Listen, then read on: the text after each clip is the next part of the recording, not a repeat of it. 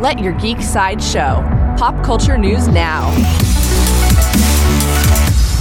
Hi, this is Andrew, and here are your daily geek headlines.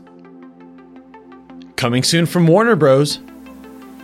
Warner Bros. Has set the official home release date for D C's Shazam, which will be packed with special features.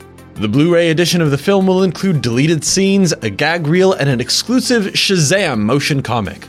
Shazam will be available on digital on July second, followed by the Blu-ray release on July sixteenth. Up next on C B S. C B S All Access has released a teaser trailer for the upcoming Star Trek spin-off series, Picard. In the teaser, Picard is no longer a member of the Starfleet, instead working on his own vineyard eighteen years after the events of Star Trek Nemesis. Patrick Stewart will return to his iconic role, though the Picard series does not have a release date at this time. For fans of Doctor Who, the B B C has released several new images from Doctor Who Season twelve, featuring Jodie Whittaker meeting up with old adversaries. The images feature Whittaker face-to-face with a Jadoon, a police force of armored alien rhinos that first appeared when David Tennant was the tenth Doctor. The thirteenth Doctor will return when Doctor Who Season twelve premieres in early twenty twenty. New from Universal.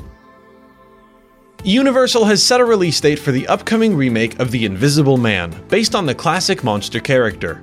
Actresses Elizabeth Moss and Storm Reid are set to star in the horror thriller produced by Blumhouse.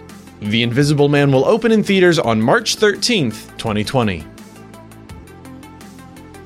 This has been your Daily Geek Headlines Update. For even more ad-free pop culture news and content, visit geek side show dot com. Thank you for listening, and don't forget to let your geek side show.